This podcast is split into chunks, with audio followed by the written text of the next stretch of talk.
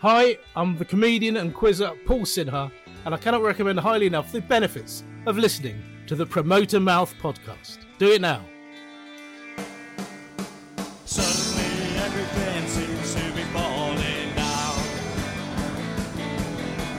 One thing and another, my thoughts keep me spinning around. I look for the answers, but solutions just can't be found. Let's do it. Episode number five of the Promoter Mouth podcast. Hello, Paul. Pablo. Hello, Pablo. Hello, Kai, and uh, thanks to the Sinnerman for his uh, his endorsement. How was your week? Um, it's been a good week. It's been a really good week. Good week for the pod, that's for sure. We're in the charts, aren't we? Yeah, absolutely. It, f- it feels like we're in an indie band and we've made it into the indie charts at about ninety one. Yep, top Which is- 100. which is which is not bad for a first single. So so that that's all right. And that is definitely thanks to people that are downloading it. Whether they keep downloading it's another question, though. Yeah, yeah. But getting messaged, all, well, I say all the time. I'm, I've had several messages this week, Yep. which is really useful. Uh, come on to that, but um, probably name check one or two people. Which and they, they come out of the blue, don't they? Because uh, I've been doing comedy for nigh on 20 years. Uh, but since we've done the podcast, we've had people pinging us saying, "Oh, I really like the podcast, Yeah. and uh, you know, keep it up, and, and what have you." So thanks to those people. and uh, Bruno at the EDP kindly put us in. Bruno. Um, yeah, he put us in, and that was weird. Um, he put a picture in of yourself and the Sinnerman, and uh, I sent a copy of it to my kids, uh, and they said, "Wow, that's cool." Yeah, Well, yeah. you Well, I mean, the only thing that sort of I wouldn't say it didn't sit well, but um, the word "famous" was in the headline. Famous comedy duo Yeah, start a podcast, and I think you know if anyone is like, we didn't write that. That was Yeah. just. Uh, I think that was a bit of artistic license on their part. I mean, we'll take it, but it does. Uh, if you go to Bury Market, um, I don't know if it's still there, but Bury Market's famous in inverted commas for black puddings, and there's a massive sign that says Bury's famous black puddings. Now that's the case in point. When I went there and saw that sign, that was when I found out that Bury was famous for its black puddings. I didn't know before seeing that sign. well, Loddon is famous for its uh, comedy promoter mouth podcast right now. Speaking of black puddings, yeah. yeah, th- uh, thanks for the breakfast just now, Kai. I, I heartily recommend uh, a breakfast round at Kai's, but you do actually have to bring your own black pudding. Yeah, yeah. And well, I did. I texted you to say um, you might want to pick up some black pudding because I, I think you'll be polite but mortified at his absence. And sure enough, he turned up with four slices of black pudding in his back pocket. Yeah, yeah. Well, it, it has to be done. I mean, I've left reviews before for uh, um, cafes that don't do black puddings, and I say you'll never get more than an eight out of ten at least. If you do, if you Yeah. don't do black pudding, I don't know why people uh, don't do it. It's a nice way to start a podcast, though, isn't it? Talking about black pudding or having black pudding. No, eating a breakfast Oh, I see. I see. of full English and a coffee. Yeah, talking of messages, we had a message through which we're really grateful for. From kind of jumping about a bit here, but I had a message from uh, a mate of mine, Steve Collins. Hello, Steve. Um, it- some really useful feedback, and uh, just to put things right, what he said was when we went a bit sketchy on names and whatnot, he said he found it, he found that a little bit confusing, which is sort of fair enough. So, in the spirit of that, uh, the nonce we were talking about is Tom Binns. yeah, yeah. So the no names noncery that we were we were planning to run with um, in in the future podcasts, um, yeah, that's gone out the window. I get what he means. We were we always were skirting around because we didn't know where to pitch it, and uh, yeah, it was Tom Binns was the was the act facing charges for for nonce like behaviour. I think what what we'll do if we readjust our policy to say positive names, negative no names, unless You're a it's- nonce. Well, unless it's in the public domain already, Yeah, yeah, or you're a nonce. yeah. Or uh, or we think you are. No, we can't do that. But we we we will be there'll be quite a few people we could be uh, talking about there. Yeah, yeah, and uh, Yeah, well, he's um, go, going back to that story. Um, the twenty third of January, which is the day before my birthday, which is on Monday, is when he's going to be sentenced. So uh, I guess we might be talking about it next month, next time as well. But um, we'll see. We'll see the severity of his uh, actions um, whether they match Yeah, we'll see how that pans out. sentence. And Anyway, the, the other thing we spoke about last week was the uh, we can revisit this if you want because it happened when I booked a comedian, well, sort of put a comedian in touch with a punter to do a gig with a twenty four stone stripper yes, at a private function. Um, that was Justin Panks. yeah, Uh, who who t- who took the gig? Um, I don't think there's any harm in that. And, and for for context, Justin is a, Norfolk comedian as well. He's he's extremely good club comic, and he has the Pranks and Furf podcast. So you might want to check him out. But on that, um, Oh, you're very generous with your uh, with your um, call outs to other people's podcasts. I think I hope they they will reciprocate. Yeah, I'm sure he will. He he took the gig, and I was fortunate enough to get videos sent to me both from Justin and from the punter who booked Justin. Um, the first video I got, oh yeah, the 24 stone stripper didn't turn up, but there was a dominatrix.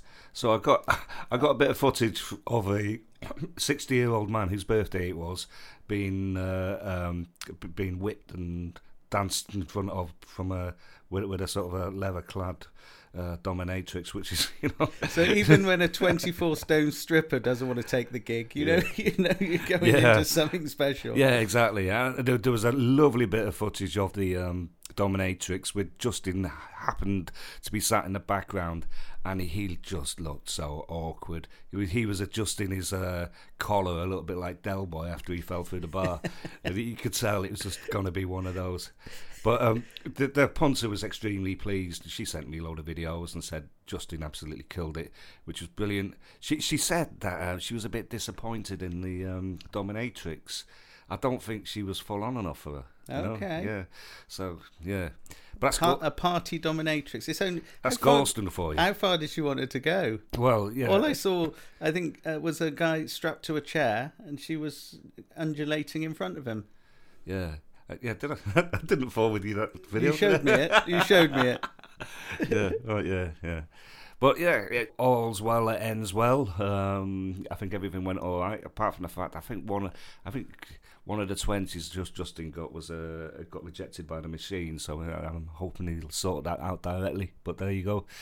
Yeah, so that's what happened What, this was- week. what was that? One of the twenties. Yeah. I've had that happen to me before. I've been paid in cash, and like in the one of the twenties has turned out to be dodgy. I've had, I've had I've had a venue pay me, and then like I've said one of the twenties is dodgy, and they wanted me to go back and pick it up, and it was like a sort of twenty mile round trip to get a twenty pound note. Whoa. I, I stopped dealing with that venue. So now we, we promise basically to um, name acts and give a bit of background if we are talking about and I think that's fair. That is a very, very good bit of feedback from your your mate Steve. I'm going to turn it around. Normally we do the format and I read it out. I think you should read it this week, Carl. Well, no, because I like to compliment you on it. No, I want to compliment you. All right, this is the format. Okay, let's see. Let's see how I read it out. Two rival comedy promoters happen to live in the same sleepy town in Norfolk. Rather than be at each other's throats, competing for territory like crap Colombian cartel leaders, we have joined together with a joint aim of banging on about the UK comedy scene through the lens of also living in an idyllic English market town. Well done, Kai. Well done, Kai. I'll, I'll do it next week. I am um, I am available for for, for readings, um, funerals and bar mitzvahs. So, um, we let's get straight into it. The, the comedy rumours forward slash comedy shithousery, uh, where we basically sort of pick up on the comedy related things that we've seen through the week. Uh, uh, that we've uh, caused us to have a bit of a discussion and uh, uh, or prompt us to have a bit of a discussion on here. First one for me is when open spots go bad. Um, first of all, Kai, have you had any direct experience of this? Go bad in what respect?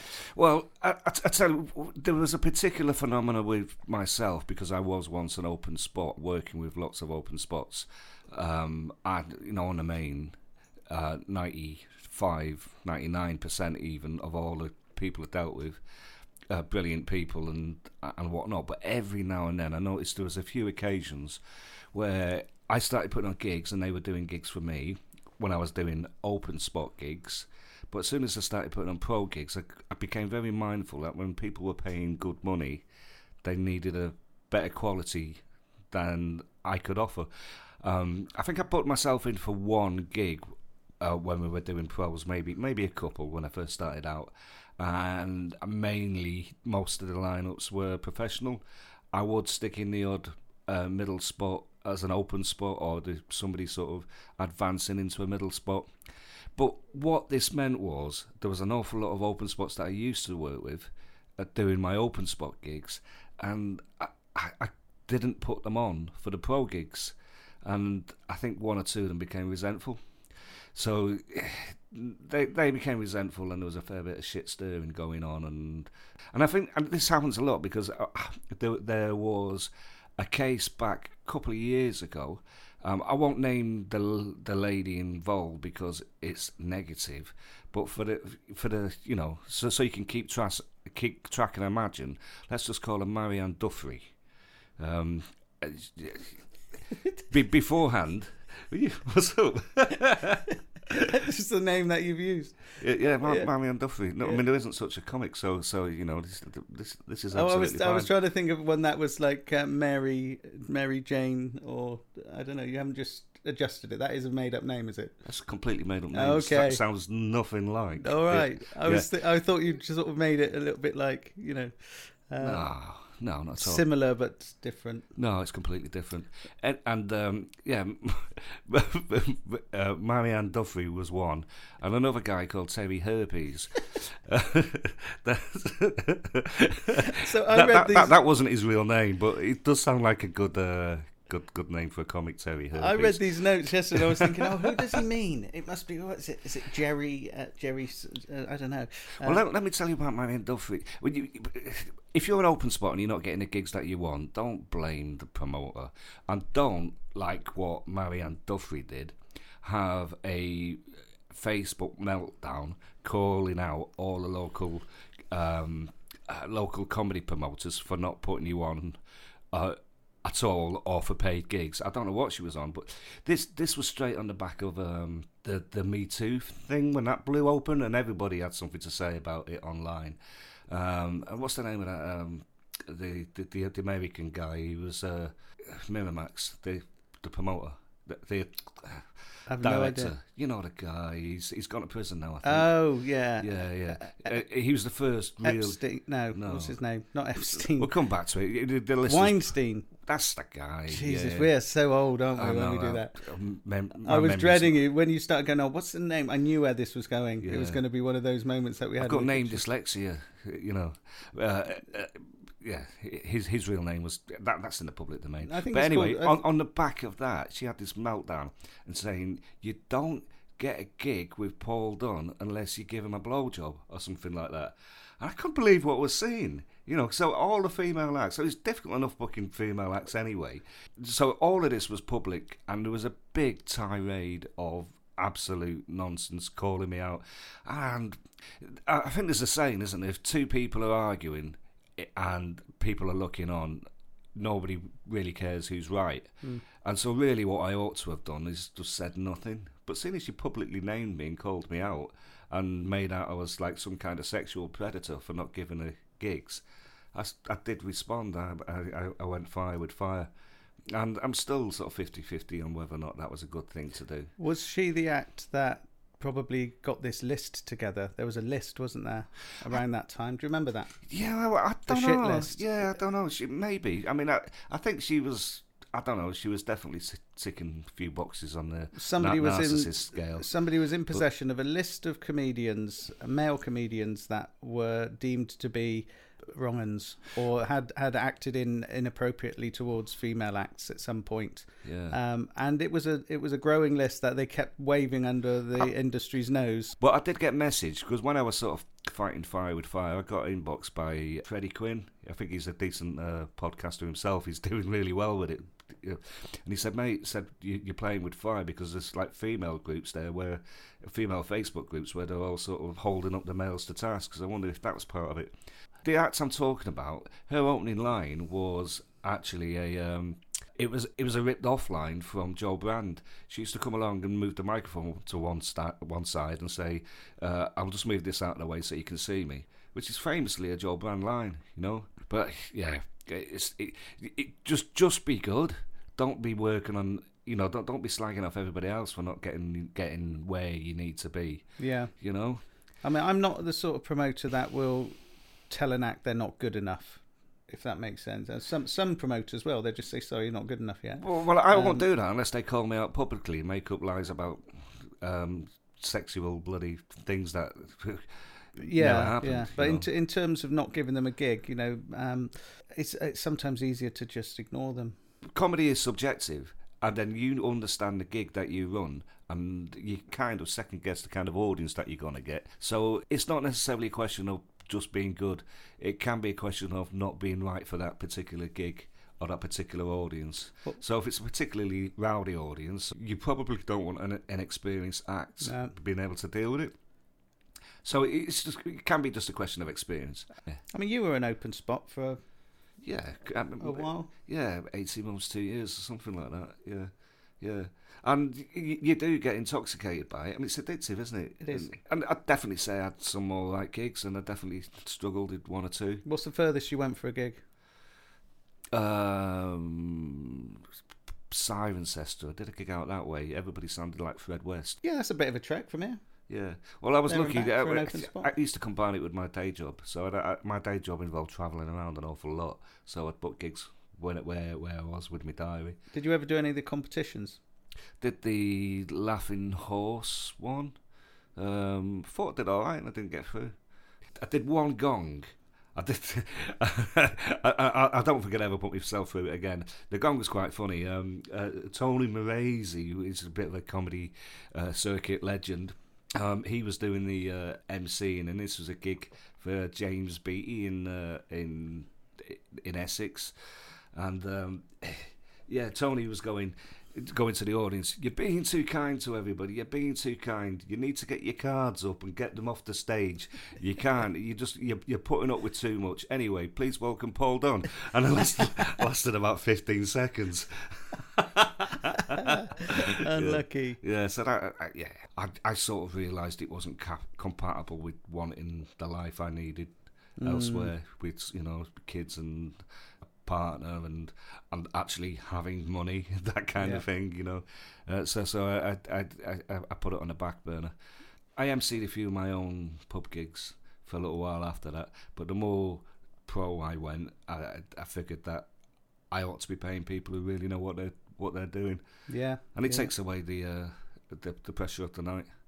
Uh, I, I had one gig go really bad. A chap called John Murphy, who used to be on the comedy scene, was emceeing it, and it was a full open spot gig in a working man's club in Gorleston, and it was going all right. Um, it's the first gig there, and there was good hundred people in, good hundred people, and and about two or three acts in, I think John was on stage, and he just kicked off in the audience. S- s- So something happened, and it was like the OK Corral. There's like chairs flying around everywhere, and everybody sort of knocking ten bells of shit out of each other. and all the acts that went on afterwards, we, we carried on, and were all sort of like. I mean, you, you already have adrenaline going through because it's flight, fight or flight when you're on stage, but it must have been absolutely peaking. Yeah, so it that was a that was a rough old. Uh, rough, rough old do, Yeah. yeah, yeah, yeah. No, never had a fight break out. Don't Yeah, think. No. Not, not any. Well, a week later, I did an open spot in a gig in Peterborough, and it kicked off there as well. So it was weird. Yeah, yeah. Is it something you said? No, no, no I haven't even gone on yet. Yeah, Are you the one starting these Yeah, fights? no, no, not me. Yeah, People have contacted us liking the local, liking the local factor in this. Um, it's local people. Um, we hope it travels well enough, don't we? But Well, um, it- I think it helps that it was in the EDP. I'm saying it's a basically a podcast about Loddon and Chedgrave and uh, the comedy industry. yeah, Which I guess is what it is, really. Um, it's kind of our USP. A couple of things that I sort of latched onto during the week. Um, in the in the local pubs here, I noticed that there was a, uh, a a Facebook post for the King's Head doing that thing where they say if you're coming in on a Saturday after midnight, you can't get in unless you've been drinking here all night. I mean, that's that's one for the heavy drinkers, isn't it? It is, but that Yeah. was on. That did appear the weekend uh, of the Jub having their twenty pound drink all the beers, wines, and spirits Ah, that you like right. in two hours. I'd like to know what's gone on for that. To I happen. think I think they turned out of there and just went Yeah. and descended on the king's head. Uh, just for the the purposes of uh, giving some background on on our sleepy village in town, uh, Loddon and Chedgrave are probably um, the high street. Well, it's less than a mile long, isn't it? yeah, yeah. Probably about eight hundred meters or or yeah. Getting on for that, and in that uh, stretch, there are five drinking establishments. Um, so that's quite a lot of pubs per square yeah, it's good. meter. Yeah, yeah, it's good. Do you want to explain the pub hierarchy as Uh, you see it in, in Loddon and Chedgrave? Yeah, well, in terms, well, some are more affluent than others. You, you've got a White Horse, which is definitely affluent at five pound for a pint of landlord's bitter. It, it, it's it's got to be, hasn't it? But it is very nice, and it's got a lovely sort of log fire and whatnot. And you've also got the Swan, which I would say is on a equal footing. Yeah, not? that's like you- the hunters pub, isn't it? The hunters and gatherers. All the shooters go in there yeah, with, their, yeah, with yeah. their Harris Tweed and what have you. expensive wellies and that. Yeah, You do get a bit. they used to have a boar's head on the wall, didn't they? And you- you'll get a young lad in there with a bionic haircut. And you could tell he's got a bit of money about him because he's got a tweed coat on as well. Yeah, And, and it is a bit posh. And I've had the, had the food in there. I mean, we went in there last last Saturday, I think it was. We, did, you know, it's decent. You know, it's a it's a, it's a decent uh, decent scran. they've got Uh, a trap door behind the bar, haven't they? Have you seen that? It's bloody, Yeah. bloody dangerous. It's a death it? trap, isn't it? You're It's a matter of time before one of the bar staff go. they- They've got one. They've got trap door which you can fall straight through into the cellar, and they've got one chain stopping people walking from outside of the bar into the bar whilst the tra- door is open. But it doesn't stop people from in the bar from stepping sideways into it. So yeah, I was I was in there briefly last night. I, I did that thing. Do you, know, do you know when you pick up an Indian takeaway and you get a sneaky pint on the way yeah. because yeah yeah it's I not mean, you ready could yet. you technically you could phone ahead and order it and then just pick it up. But no, that's what I did. I phoned ahead, I ordered it, and I, I was a bit premature, so uh, um, I, uh, rather than sort of sit around and wait for uh, Mr. Mohammed to uh, give me food, I had a quick pint of bitter. Oh, so I just go. I I I pretend that the uh, the line's too busy, and then I'll go down and order it so I can have a pint. So I'll order it, and then I'll. I don't want to hang around. It takes I- about forty minutes, yeah, no, well, I, just enough time. I just I, I, I have a Swifty on on the curry house. Have you, Mr. Mohammed is definitely worth a shout out. I call him Mr. Mohammed because he's a lovely guy. He's, he's called Mohammed, but he, he calls me Mr. Paul, which Nice. always cracks me up. yeah, yeah. I don't know if he knows whether Paul is a uh, Christian name or a surname, but he goes, "Hello, Mister Paul," and He, he, he put his prices up, didn't he? Yeah, it's not and, that expensive. and then he stopped though. giving free poppadoms in the uh, in the takeaways. That that Oh, disappointed me. I, I think what's happened there I've come to expect it from a from a regular curry I house. think you'll find he stopped giving you free. well, poppadoms. exactly. Mister Paul gets free poppadoms. I started calling him Prophet Mohammed. Aha! dear, oh dear. Yeah, I, I've noticed though that he's, he's actually started turning his heating on, and that could be because I left a review saying it's a lovely restaurant, but it's cold, and because you'd go in there and everybody was sat there with their like parkas on and their duffel coats and the Yeah. scarves and whatnot, and when you were talking across to your to your missus, you could see all the the, the the the vapor coming out your mouth and actually freezing in the air. You know, it was ridiculously cold, but now he's uh, turned the heating on. Yeah, I haven't been in there for. I've been in once. I haven't been in there for ages Yeah, for for a curry. I sometimes go up the road to the uh, Masala Garden. I've got an issue with that place. What? I like it. I think The food is nice, but well, if you go in an Indian restaurant, it's amazing what a waiter in a bow tie can do to you. You know, it- well, it I know what he'd like to do to a few do people. for you Yeah. for the establishment. So, he, he, we we went in with uh, uh, my missus's uh, young lad, and he let's say let's just say he took a shine to him. Put it that way. Oh right. Yeah, yeah, Yeah. yeah. yeah. But my, that's not my beef. My my beef, if I got one, uh, Well, it is a nice one. yeah. It's it, it's it's the music they play. So when you sit in an Indian restaurant, you want to listen to Indian music, right? You go in there and it's playing bloody Fred Sheeran, not Fred Sheeran, Ed Sheeran. We might have to scrap that bit. We won't Yeah. tell you why Fred Sheeran is a bad thing to uh, to reveal on the uh, Yeah. podcast, but anybody who is a uh, regular reader of reviews might. I, when I leave, We've got to cut this oh, now, yeah. It's ruined No, your life. I don't mind. Well, the- look, people people have messaged me and said a couple of. Yeah. If, you, if you're not if you're not listened, um, a couple of episodes Sorry, ago. just just so I don't have to cut this. Are we going with this now? Yeah, Yeah, yeah, it's let's out there sort it. now. Yeah, let's, You know, I, I, Somebody I, I messaged I'm me. Not, I'm not going back. Somebody messaged me as well. A few people have messaged me and said, uh, I had a sort of a bit of a lament a couple of episodes ago. Well, it was January, wasn't it? The first Yeah. one back after Yeah, Christmas. yeah, yeah, yeah, um, yeah. But I, I leave reviews under the name Fred Sheeran because I, I, I needed an alias, and I was looking at a, an Ed Sheeran cup at the time, and I thought. Well, you can sort of see what I did. I didn't really put too much more thought into it, but yeah, if you if, if you get left a review by Fred Sheeran, it's me. And the and the messages we had were about where did you have the unsavory experience for Christmas dinner? Wasn't it? Yeah, they yeah, they yeah. kept that's coming it. at us asking Yeah, us. yeah. Well, yeah, but my, yeah, my, my my beef with um uh the Masala is them playing like modern music whilst you i- i- you want to be listening to Indian music, right? When you're eating your biryani, you, you, Well, you say that. I, course you do. I only, I makes a only go. In, difference. I go in for a takeaway anyway, so I'll sit there. Oh yeah, I'll order it, have a pint. yeah. then- well, then that's, go- that's that's absolutely fair. bit of- Have they got draft in there? yeah. Yeah. Yeah. That's that's one, that's one thing they stopped doing in there, Raj. They stopped doing draft, which is A pint Yeah. of Kingfisher or Cobra is not a bad pint, really. It's, you know, it's a cracking pint. yeah. Yeah. The food is absolutely top notch. It's it's like not as traditional as the as, as the the Raj and Mr Mohammed. Um, so you but go they- there for the tend- whole they- experience, then. Yeah, any any Indian restaurant you you want you, you, you basically what you need for it to be authentic. You need Indian music.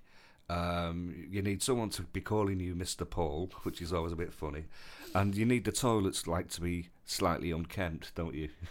like because you, you've never go in one and it's looking like a Masala palace. Garden's got none of those things. Is It's it? actually it's got none of those things Yeah. that you've t- just listed there. It's actually yeah, I think it's a lovely restaurant.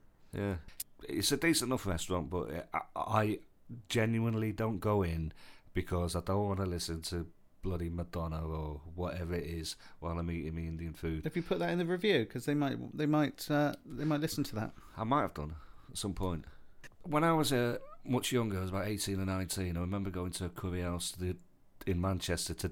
You know when you do that thing, you, you go to a curry house, it's not like you're really hungry. It's just like, it's the next place that's open for alcohol. Yeah. Yeah, so so we did we did that thing, and we went in and we were getting ourselves a curry, and there was a lad similar age to ourselves. Obviously, the first time he'd ever been in, in an Indian, and he wasn't with us. He was in the table opposite, and we was listening to him, sort of rolling our eyes because we'd been in an Indian at least three times before. Because obviously we knew the knew the ropes, knew the ropes. But he didn't know what poppadoms were. So when they asked him, said, "Do you want poppadoms?" He said, "Yes." And he said, so he said to he said to him, "How many do you want?" And he said, 20. and then, then he came out looking like a Scooby snack. are you a, are you a sharer when it comes to Indian food, or would you just get yours what you want? I'll have a portion of rice and a thing. I don't share. No, No, why? no. That's the part of the fun of it. You see. It's not. It's annoying that I don't want anybody really stabbing No? the fork into my stuff. No. Wow, you don't stick it in the middle and like I'll have a bit of that and a bit of that. Oh, I mean, I might give somebody a little bit of my cumin and maybe maybe help yourself to a bit of sag aloo. But I want I want I want to be in control of that. wow. Yeah. And, no, I'm not, Well, I'm glad you. Did, I'm glad you're not coming out tonight for an Indian. Jesus, one you'll just be there. You'll just be there with your friend. I'll be going. That looks nice. Yeah. And you'll be going. Yeah, it is. Thanks. Yeah, yeah. Yeah. Yeah, I was supposed to go for a run this morning, but because Mr. Mohammed gave me all that food, uh, that sort of put paid to my running this morning. So you were going. to Yeah. to So tomorrow. yesterday you were going to go for a 12 mile run. You said. Yeah, no, I'll do that tomorrow. Put me 12 miles in. Yeah, yeah. The weather's supposed to be slightly warmer tomorrow, so I think it works out. Nice. Well, yeah. There's your curry houses for you, the Raj, and I'm I'm Team Masala Garden, and you're Team Raj, aren't you? Yeah, yeah, yeah. What's this? Dogs of Fleets and their bastard owners. yeah, I put that on. Yeah, what's yeah. that about? Did you let your dog off a lead? Yeah, occasionally. Yeah, yeah. Is it? Uh, does it attack other people? No. Does it go jumping up and kind of trying to? terrorise them. It doesn't terrorise them. It's, it's a basset hound. Yeah. You're only going to get loved to death by a basset. No, there there are quite a few um, incidents around here, and you see it. People Oh, people always report it, but um, we've got quite a nervy dog, um, and partly because I think it mirrors, you know, uh, the way it's been treated and mollycoddled by my wife. Uh, you know, it's, it's, she's not the most. Um, this is the dog now. She's not. The, she's not the uh, the, the most confident of of uh, dogs amongst other dogs, and um, so people who have them off leads, and so if they start running towards us, Emmy will panic. The dog starts to get f- frightened, and, and then you know it's it's chaos ensues. But there have been some incidents where where um, some big dogs have been let off the leads on the on the Jub uh, Common, and have uh, properly terrorised other dog dog walkers. Um, and there were, and you can see some of them are just out of control. Uh, there's one bloke around here. He's got he's um, he's got a Doberman. No, no Rottweiler. What's what's the what's the sort of sleek one? Um, That's the Doberman, isn't it? yeah, yeah. Not yeah, the. Rottweilers are the big chunky ones, aren't they? Yeah, So, he- so he's yeah. got a Doberman pinscher, and um, it's got one of those. I've not seen it. It, and he, he he talks to it like it's like it's his mental mate down the pub, you know. Oh, leave it, leave it, stop it, stop it. Yeah, leave yeah. it, leave It's it. not worth yeah. it going. yeah, Yeah, right. right. When it starts kicking off, and he's got one of those electric collars. You know the ones Oh, that yeah, shock them. They're a bit kinky they are, aren't they? Yeah, well, I haven't tried one. How do they work? He's got one of those for it now, and Yeah. and I I think they're they're not uh, they're frowned upon amongst most dog owners, aren't they? Yeah, yeah. Um, so yeah, th- but this dog looks like a right bastard. It looks like you know it needs some sort of control. But if you're going to get a big dog, no way to control It'll it. be from one of those houses that are worth less per square foot, won't it? it might well be. yeah, and when we're walking around that area, yeah, that's when we usually bump into him. Yeah, Yeah. I've, not, I've not bumped into him. Funnily enough, I mean, you walk a dog and I walk a dog, but we've never actually bumped into each other walking dogs. No, That's a that's weird true. one, isn't it? Well, we go, yeah, we maybe go in different directions. Yeah, I reckon so. Where do you take your dog then? Well, you're going to start turning up out of the blue. no, we take him around the back onto the onto the A146 field and the slopes. Oh yeah, yeah. round the back yeah, of we used to Gunton. go that way. Yeah, yeah. We used to, yeah, we kind of stopped that. We Normally go to Beccles Common or There was a time though where I was walking the dog there, and somebody, some filthy, inconsiderate dog owner, let's say, I'm trying to keep it clean. You notice I'm controlling my language, aren't I? Some Ah. filthy fucker. They were hanging their bags of dog shit in the bush. I remember seeing you post about this. Yeah, yeah. and uh, and it was they were, as the leaves fell off the trees, there were just these hanging bags, loads of them. There, we're not talking. You know, they were they were just being lazy. Yeah, yeah. saw the picture. Yeah, Yeah. absolutely. And so I even I think I even did a um, wrote a song about it, didn't I? Did you actually have that that, strange, that strange fruit. Can, can you put that on the Facebook page? Is it worth a? Worth It could be, yeah, it could Yeah, be, yeah. as long as it's not deemed uh, too inappropriate. Because I know the original song. Uh, anyway, I might be reading too much into it. It's quite funny. Um, and yeah, let's put it on the. Let's put it on the. You decide. Yeah, we'll put it on the Facebook page. Just quickly on the dog walking, the w- one thing that I always end up doing, and I, I have to resist this because I've done it about sort of six or seven times, and I, and I think I better stop now. So I'm, I'm walking the dog with the missus, and that, our dog barks. It's a basset hound, and it'll bark at other dogs. So I find myself saying, uh, "Don't worry." to- That to the other dogs' owners, don't worry. She, uh, she's friendly enough. Friendly enough. She doesn't. She just makes a lot of noise. And then I go, and the dog barks a lot too. Which which usually gets a bit of a giggle. Yeah, yeah. But like I've done it about twenty-seven times or something. which, which is a good line to wheel out. I put a sign on that tree though as well, which said, um, "You are being watched by CCTV. Stop hanging your dog shit on this tree or something." It, there was a camera on the house opposite, and uh, yeah, they stopped doing it, and they took my sign away. Well, I- well, I guess that's yeah, your community um, service done. Yeah. Um, we, we we are a public service pod. what can I say? yeah. So if anyone's listening, that was me. Yeah. Um, Jumping back a bit about comedy, um, I noticed um, I, I sent you a, uh, a an advert for um, Dawn French's um, latest tour, and um, her latest tour is entitled "Dawn French is a huge twat." I mean, one thing I will say for Dawn French now is that she's obviously become really self-aware, which which is which is helpful. But I mean, look, comedy is subjective, right? But so so it's not for everybody. To be honest, Dawn French isn't for me. But it just made me wonder because I looked at the comments underneath it, and it was just comment after comment of people slagging off Dawn French. You know, She looks amazing now. Um, you know, in her publicity material, looks fantastic. She's clearly living, hopefully, her best life. Um, Yeah. She lives down in Cornwall now. Is she? Yeah, Okay. down down uh, somewhere in Cornwall, or is it Devon? Yeah. Anyway, right down there. Um, and yeah, you're right. Some of the comments were just foul. Clearly, the people writing those comments, they are not the target demographic for this advert. You know, it's Yeah. she's doing the London Palladium in September this year. And clearly, it's not for them. They don't like it, but they still feel that urge to make us aware of how they, how much they dislike her.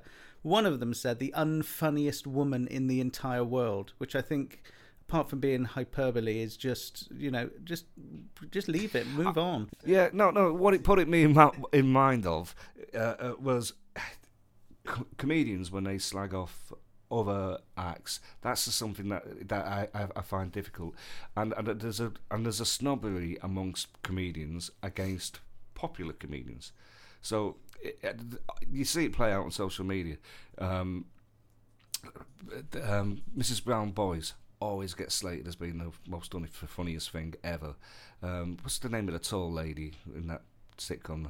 It's just a little bit posh. I've done it again, Carl. You've I've- done it. I've- again. I've Stop doing this. Yeah, Um, but the tall lady in the sitcom, bit posh, yeah, Penelope Keith. she's got. She's, it's just one name. But anyway, look, we'll come back Am I showing my age there with that reference? Uh, probably. I didn't notice because uh, Oh, you I'm, were too I'm busy also old. thinking. Yeah. Yeah, yeah, um, yeah, it was, yeah. But the snobbery against sort of popular sitcoms or comedians, like people. Oh, Peter Kay is another one. It's very, Yeah. very trendy for comics to, to sort of slag off Peter Kay and all of these. And I and I, I just kind of think, well, they're popular. People like them. You know. I mean, you don't fill up the O2 and, and all these arenas over and over again and add those dates if you haven't got something going for you. And Yeah, it- I think it's a stardom and a status that is, you know, only reachable by very, very few. It's a it's a real special place to be for those comics, and fair play to them, I say. Yeah, exactly. Yeah, and honestly, you might get other fellow comedians slapping you on the back when you've been a bit disparaging And they about may have Mrs. got there by- Boys, but it's you yeah, know, yeah, yeah. And they may have got there by nicking the odd joke here and there, you know, but that's kind of old school, and That's how it was done. absolutely. We're moving, we're moving from one time into another, I guess. Absolutely. you gotta- you I mean, I get a little don't, I don't get into those beefs on online when it comes to comedians because I know, I know that the likelihood is the comedians that they're talking about are friends with comedians that I maybe know quite well, and I don't think it's our place to get involved in other people's beefs. Yeah, in the past I've been drawn in. I, I've been looking at Twitter recently, and uh, God, that's a scary place. It's scarier than uh, than Facebook, and I daren't comment on Twitter. I don't know if you've read the Mark Ronson book about uh, about No. social media and whatnot. There was a lady who tweeted something on an aeroplane. Uh, just before it took off, and then it took off. She obviously didn't have any internet. By the time she'd landed, she'd lost her career because it, Right, the, yeah, the, yeah. the tweet was taken out of context and it's sort of gone. So, so you hear stories like that because because there's there's no sort of just broadcasting to a couple of mates on Twitter. It's Mm. there. If somebody retweets it, it, it can I've it can, be, never- can be everywhere. I've never quite understood Twitter as a, as a platform. It's amazing. It's a powerful platform. Those that were with it for, for years have built quite a, a um, quite a network through it as well. Well, yeah, absolutely. But it seems to be just a massive slanging match. It's just a uh, it's it's a basically a group of people on one side going, look at those dickheads, and a group of people on the other side going, look at them dickheads. And because the the, the, the character length, the, the limitations and there, there's no detailed or nuanced arguments. It's just really sort of lobbing sort of uh, shit shaped words at each other. And I think the majority trying to score points. the majority of people on there are are grown ups. It's not really a it's not your sort of teenagers kind of um, platform, is it? Yeah, um, yeah. They are grown ups who should know better. Yeah, yeah, exactly. Graham Linehan, I think that's how you pronounce it, the uh, the writer of Father Ted. Like comedy hero for me. I think he's written one of the best, if not the best, sitcom ever. Uh, in Father Ted and and uh, the IT crowd and one or two other things, but he's on there. Every single post is about bloody trans rights and whatnot, Oh, right. regardless of what you believe. Why get involved? I think I think famously his wife left him or whatnot. He was in uh, Chortle last week saying I'm not a bigot, and then that just set fire to the the whole debate again, and it was just like a. You, you, you- That's them lot of exactly what a bigot would say. Yeah, well, yeah. Honestly, anyway, yeah. That's just just just just a thing. Anyway, that Yeah. just wanted to get that off my chest. I don't, as I say, I don't get into those, um, into that side of it. Some people are out looking for it. We we do we, we do tread gently, don't we? We tread lightly Yeah. as as we can. A because we're not experts in any field, really, are we? To be honest, you know, what are our opinions worth? Um, you know, uh, but uh, we were listening to some other podcasts dealing with similar material or similar subjects to what we were we were talking about, and they took a very different approach, didn't they? I think we were talking about Justin's uh, Justin Panks's uh, Oh, and aforementioned their and the and yeah, their treatment of Tom Binns. yeah. Uh, well, we skirted all around it, didn't we? And we was very careful, which I, we think, did. We wouldn't naming him. We're going, and then he committed a misdemeanor, which was deemed to be inappropriate. Downloading images, and then on on Justin's, it's like he's a fucking nonce. yeah, and you know, I mean, a comedian's podcast is going to be very different to a promoter's podcast. I mean, comedians actually they they entertain people with their words for a living. We don't actually do that, so we're more, you know, you know, we we we're just sort of having a crack. So I don't know, we we uh, and we have day jobs, so you know. A comedian, if a comedian is being daring by sort of speaking publicly about stuff, he's not going to lose his job as a comedian. Comedy shithousery. Back back with that. Yeah. Do you mind? No, not at no, all. because um, this is what I wanted to talk about last week, and it's still on the list. This this is this goes back to it's a little story that goes back to um, during the lockdown when there were no gigs going anywhere, and I was managing to just squeeze the odd gig on here and there, which was um, much appreciated by those that were able to get on stage and perform them. Um, and I managed to book an act that I was respected hugely. He's well respected on the circuit. He's a, a veteran. Now, I'm not going to name this name because I've decided not to. Um, he's big enough. I think we should give him a name though. Let's Yeah. just call him Frank Furter. Yes. Okay. Yeah. So so Frank. Anyway, I, I phoned him up and, and spoke to him and offered him a gig uh, here, and he was really really grateful. Is there a comic named Frank Furter? It sounds like there might be actually. There might be. it. Yeah. Yeah. It- so it's not it- Frank. It's, it's it's not the actual Frank Furter. If there is an actual Frank Furter, but we'll just, we'll, we'll for the purposes of this, we'll go with Frank Furter. Yeah. So sorry, sorry, Frank. If, if He's, he's listening. definitely a silly sausage. Sorry, go on. he definitely is a silly sausage. And this act was really grateful. Genuinely, I thought this is great. So I spent the next three months plugging away and, and publicising this and, and promoting this gig at some expense as well, because I was really chuffed to be able to get this act to perform here. Um, he even contacted me about getting a lift there because um, he's not driving. So he said, "Oh, how am I getting there?" Um, and he phoned me three or contacted me three or four times about transport, and he kept confirming, you know, how am I going to get there, and and so on, to the point at which he even booked himself an act, or he booked me an act who was going to drive him here. All right, uh, so it was all on, and I kept checking with him. Is you know the- and I sent emails out and everything. It was all squared up. You know, there was no doubt in my mind that this was happening. Uh, he, and he even confirmed that the act was still able to come. Fast forward to the week of the gig, and I checked in with him. Said, "Just checking in. Everything's all right." Oh no, not in my diary, mate. And in fact, I've I've got a double up down in Brighton. um, no, I don't know what's happened there and and Ah. he said, "Oh, it must have been when I, you know, it was booked when I was going a bit loopy during lockdown." Uh, no, it wasn't in there. In fact, there were a couple of gigs I had in in the same thing, but yours wasn't in there. Anyway, um, I think the I think the other guy's still all right to go, and and that was it. Left it at that, wow. and I was mortified. You know, it really you did. spend a lot on it, don't you? You do, yeah, and, and, and, I- a lot of mental energy and all of that. And that sort of and shit. I I get it when an act gets a better offer for a gig. I'm Yeah. not gonna, you know, we're small fry. We're not gonna. I'm not gonna step in the way if somebody's getting 500 quid for a gig. I was Was- gonna pay him. Was it was he headlining? Yeah, yeah. Yeah, so, so that's the thing. If you're headlining, you anchor your, your line up around that, don't you? You Well, know? I wasn't actually going to have a gig on that month, believe it or not. This was way back just after the lockdowns, and we were Yeah. going bi monthly. But I thought, I've got this act. Yeah. I'm going to do it. Okay, so I, I tailored it all around that. And I ended up having a gig which was was one of my least favourite for all of those reasons. Um, but the act that was driving him came down still.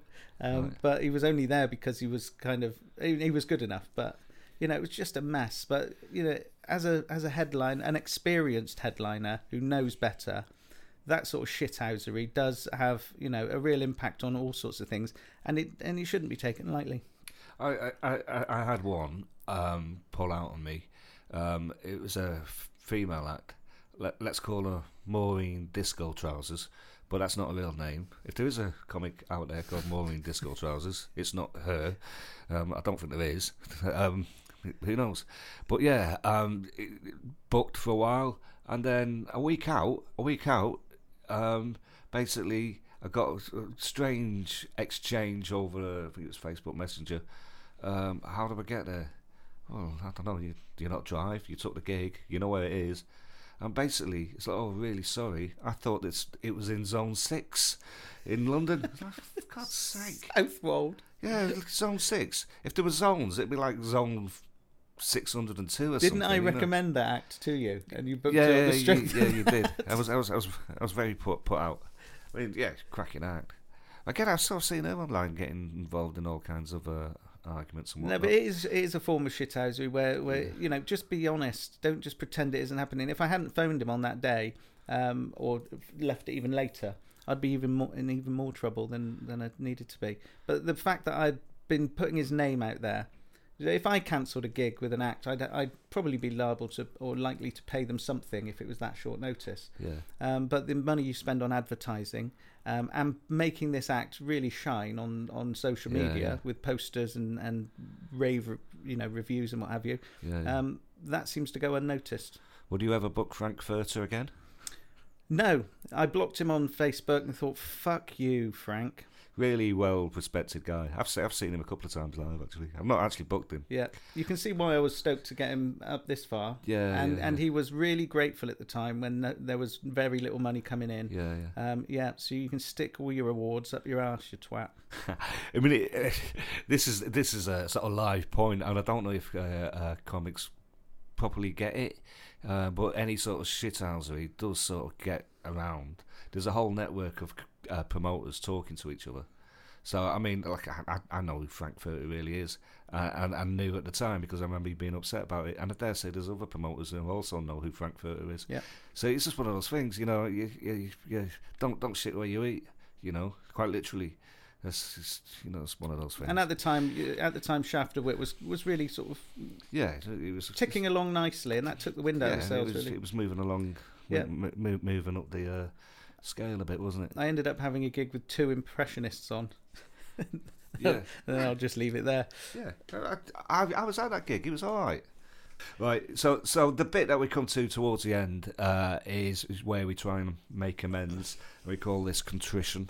Um, yeah. One of the thing I want to get off my chest is is when people when you advertise for um, for spots through Facebook, uh, normally through for Facebook, and you, you get lots of people responding.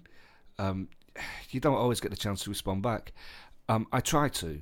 I know it's a good thing, and, and when I do it, uh, people are really grateful for it. But I don't always do it, and I mean to.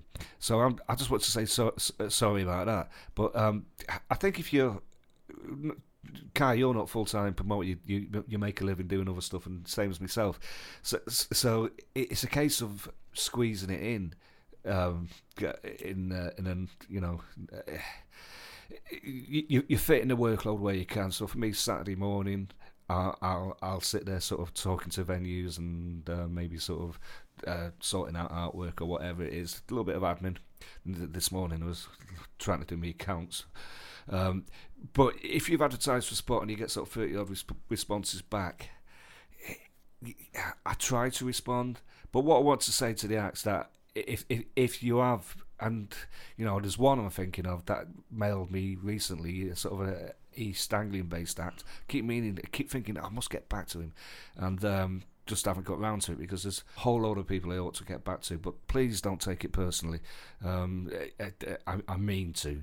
And there's there's very very few people, um, even though it might sound because we, we do a section called shithousery on it, it might sound like it's against us against all the nasty comics. It's not. Ninety nine percent of comics, I'd say fair to say that both of us had a really decent relationship with. So if we haven't responded, don't take it personally. It doesn't mean you shit. It doesn't mean that we you haven't been considered. You're not on the radar. It really just unless you're Marianne Duffy, but uh, Yeah, or Frankfurter. yeah, yeah. Well, that's it. But like ninety nine percent of people aren't. Or the Marianne disco trousers. Mo- Maureen cow. disco trousers. Yeah, what what a cow. Zone six. Anyway, Yeah. yeah, but yeah, don't take it personally. We'll try to respond, and uh, yeah, we'll get there in the end. Uh, Please don't let that put you off. Uh, sort of reminding us that you're there. I'm I do. sure- I do remind us that you're there. You know. I'm sure Uh, we're I- not the only ones that do that, though. It must happen a lot, and it, it isn't out of rudeness. Sometimes I'll see the email there, and and it just drifts down the bottom, or maybe we just don't like you. We do. we, we we get on with most people, to be fair, and it is it's a decent enough supportive community. It Un- is. Unless you start, you know, making images and shit like that, then Yeah. you know, it's it doesn't look quite so good for you. I've had a few uh, a few messages about that from people saying, "Isn't that the guy?" And I'm like, "Yeah, let's not talk about it." Yeah, Tom, Tom Binns. Yeah. Are we doing that thing? Do you know when um, you meet somebody and you forget their name, and then when somebody says their name, you go, "That's the name." So then you overuse their name unnaturally in a conversation to compensate. Yeah. Are we doing that with Tom Binns? Tom Binns. Tom Yeah, Binns? yeah, we didn't do it last month. Yeah, yeah. Think we might be. I've got that with the chip, the bloke in the chip shop, um, where I've been going, you know, go there enough times, um, and he knows my name, but I don't know his, and now it's too late to ask what his name is. Oh, I had a neighbour like that. I, I literally lived for eighteen months next door to me. Told me his name on his fir- on the first day, and uh, like I'm terrible with names. It goes in, in one ear and out the other, and it's it is like a form of dyslexia. If you tell me your name, I've really got to try hard to remember it. Yeah. Well, yeah. There was a, I, I I often trot this out. Like, There was a guy that I met about sort of twenty years ago, and he was a gay chap, and and to remember his he's just really pure. But gonna. His name was Danny, so instantly I went Danny. Doesn't like Fanny, and then I know, I, I, and every time I saw him, I chuckled to myself because that made me laugh. Because I never forgot his name. But but my neighbour who told me his name, it was something John nondescript like John or bloody Steve or something like that, and he, he, worked as a sort of retail manager, and uh, yeah, I never could remember his name. But one day he left his suit jacket in his car with his badge on, so I saw it, and it was like John. Let's say I've forgotten it now, but then when I saw it, I was like, "All right, John, yeah, John, yeah, yeah, John, John, John, John, yeah, yeah, yeah." well, there you go. Yeah, right. I've been I've been listening to the the podcast for um, in the car, and I genuinely do enjoy listening back to it. Um, and I hope uh, anyone listening now has enjoyed this one because we're drawing it to a close. But there was a couple of phrases in two episodes that popped up. Uh, one phrase that popped up. Um, that you use. I'm, I'm not going to correct any French this week All right, okay, because you haven't used any. yeah, I think, on. yeah. Um, and the term that you used on two separate occasions was hoo ha. Is that not French then? no, no, I don't think it's more Chinese, isn't it? Something- oh, I Um, don't. I don't know, but hoo ha, causing a hoo ha. I like that. Where, do, you, do you use that one often? Probably, probably more than I ought to.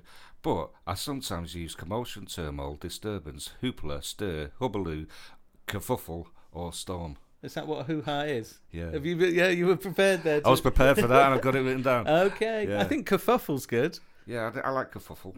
and uh, it's a beautiful turn of phrase. Uh, I think, uh, but it came up twice, and I thought, yeah, I must find out. Shitstorm. Shitstorm, causing a shitstorm, Yeah. causing a hoo ha. It's satisfying, isn't it? Hoo ha. It is. It is Yeah. lovely. And but I'll tell you what did also happen. Uh, what made me bring it up was when I was editing it, I ended up using it, and I never use it. I'd heard you use it, and I think it somehow got in my brain, and I said causing a hoo ha. I cut it out there because I thought, that's how. That's what happens with words. Yeah. you can get they they pass amongst us like viruses. This is why you get people in Essex talking like dicks. Sorry if you're Uh, from pe- Essex, pe- but a lot of you did. Like that. What's that program where they end every sentence with like you know? John really, Mann is from really Essex. Sorry, John. cadence. John, I don't know. no, I'm- he's, he's got a sorry, I'm he's not. got With, an old school Essex accent. I am not with you right now. My missus is Essex, but she doesn't talk like a dick. But she does watch that program where they're all sort of there with their sort of uh, weird eyebrows and Turkish teeth and that. I'm sure that people have got, you know, they're like, oh yeah, yeah, I'm, I, I've listened to the podcast. I like Paul, or yeah, um, I like Kai, but I'm going to win over the Essex crowd now by saying, sorry, Paul, I disagree with that. I think es- people from Essex have Ninety-five percent of people I've met from Essex, I've got no problem with. no, genuinely, I haven't. But uh, it- You do but- not, But the ones that come on the telly, oh god, You, uh, you do not sound like dicks. I'm sorry, I'm sticking with it. they do. They they really do. Yeah, but they all got got that funny cadence in the way they speak. It's sort of um, contrived. Oh God, just shut, stop talking, man. We're trying to win people over, and you've just alienated. I'm not. I, you know, listen to me. There's, I mentioned, you know, all, look for clarity. Anybody in the comedy industry is from Essex. Sounds You're- like a dick. Is what no, you're no, saying. you, you all sound absolutely fine. Okay. Yeah, yeah. Well, most of them, yeah. I can't think of anybody. I mean, they, they all make that joke, don't they? Do, uh, like when I was an open spot, every everyone from Essex had that joke. I'm from Essex, yeah. What was it? Um, I'm trying to pull you out from under the bus here. I Yeah, really uh. I'm- what was what's the joke? Shagging an Essex girl is like having one of your five a day because of that orange. That was. that, that, I, I've heard different incarnations of that joke over the years. Yeah. Anyway. Well, you did a better job of that one than you did last month with uh, with the Mick, Mick Miller, Miller. joke. Per favor. Yeah, Yeah. the French por favor. Yeah. Yeah, I'm glad we kept that in, and we even named an episode after it. That that Mick Miller clip has gone viral since. Has it? Yeah. Everybody's It is a good sharing the it- Mick and it, it's a it, what I like about it is it's not offensive, no swearing. In fact, Mick Miller doesn't really do much swearing in his acts. Whilst we're on about Mick Miller, the tickets are still available for Mick Miller at uh, WCB Comedy at Southwold Arts Centre and Gorleston's Ocean Room on the 17th of February. Go to www.wcbcomedy.com for more information and tickets. Just had to get that out there. That was a bit desperate, wasn't it? No, it's what we do. Yeah, it is It's called the promoter mouse. It is called the Promoter Mouths. Um, uh, I've got Mike Gunn on February the 2nd and 3rd. Mike Gunn, February the 2nd at the Bear and Bells Beccles, and February the 3rd at the White Horse in Chedgrave. Well- Well done. Yeah, it it it will be fantastic. Tickets available from www.shaftofwit.com. I like that. That's like a, a, a word from our sponsors. Yeah, yeah. well, we might as well. Yeah, literally hundreds of people are listening now. Uh, they Which- are. They are literally. Yeah, we are That's a- number nineteen. I don't know. Next week when we um uh when we report back, we may be um leapfrogging. We're, we're looking to see who we can leapfrog in the charts, or we may be off the charts. We took a screenshot of our chart position, and we were in there with uh, Sara S- Pascoe. Sara Pascoe, and uh, Danny Baker. Danny S- Baker's a bit, just a few steps above, and uh, and but dropping. He dropped eight places. So if we can Sara Pascoe effectively. Sorry, go on. go on, you go So- on. She effectively bought me a treadmill because I booked her about ten years ago, and and uh, God love her, she did it for a really decent price, and we filled it out. And with with my winnings, I bought a, a bought a treadmill, which lasted me a good few years. So, thank you for. Nice. Thank you for that. So a healthy option that was. Yeah, yeah, That was yeah. a healthy option for booking. Yeah. Um, anything else we haven't touched upon today?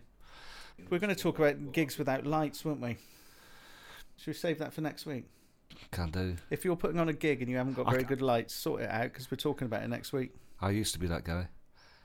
Is that why you go quiet when I bring it up? Yeah, well, all these things Because you're you, like, oh yeah, but that's all right. No, it's No, not. I don't say it's all right. I, like, yeah, as as I said before, it's, it's starting to become a catchphrase a bit. You start off being a ship promoter and you get slightly better, don't you? Yeah, but yeah, even a And- shit promoter needs to light the stage. It's like you might as Well, well. well, what I used don't to give do, him a microphone And a either. set builders lights that I used to sort of uh, uh, uh, hooked up to whatever was nearby, and Yeah, yeah, it's not great. blinding.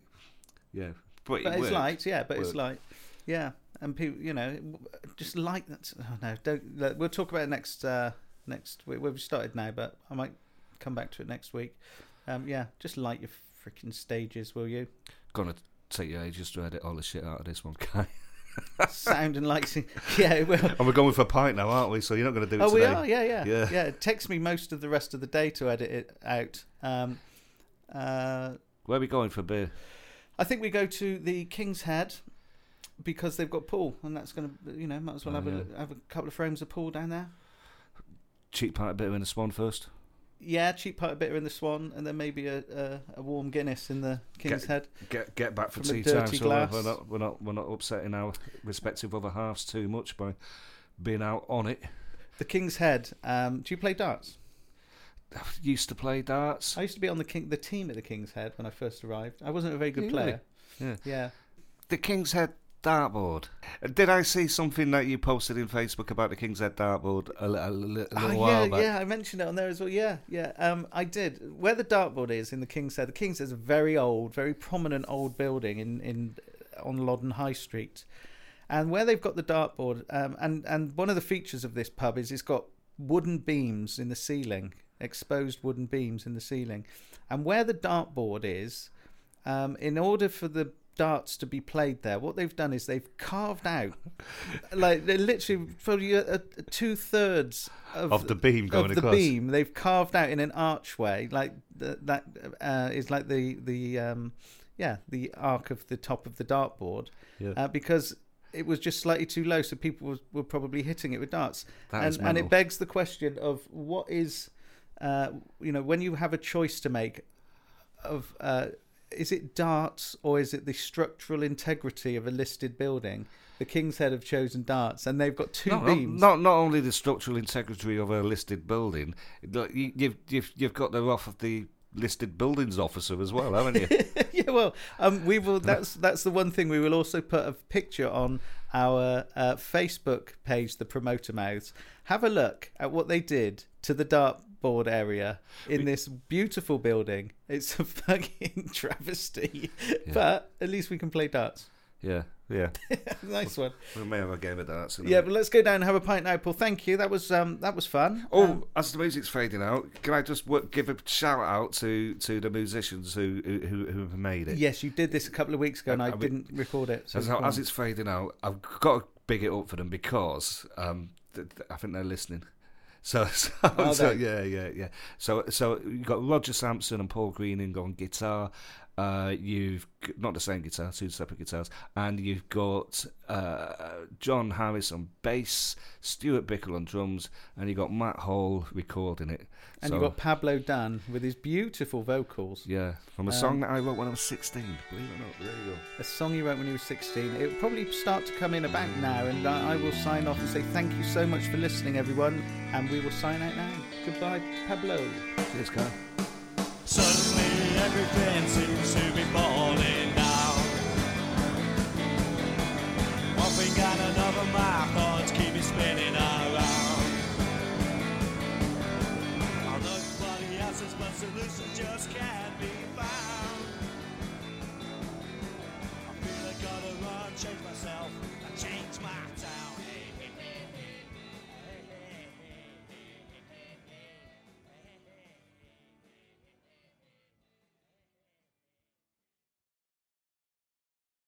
Support Kai and Pablo by becoming a Patreon subscriber at patreon.com slash promoter mouths.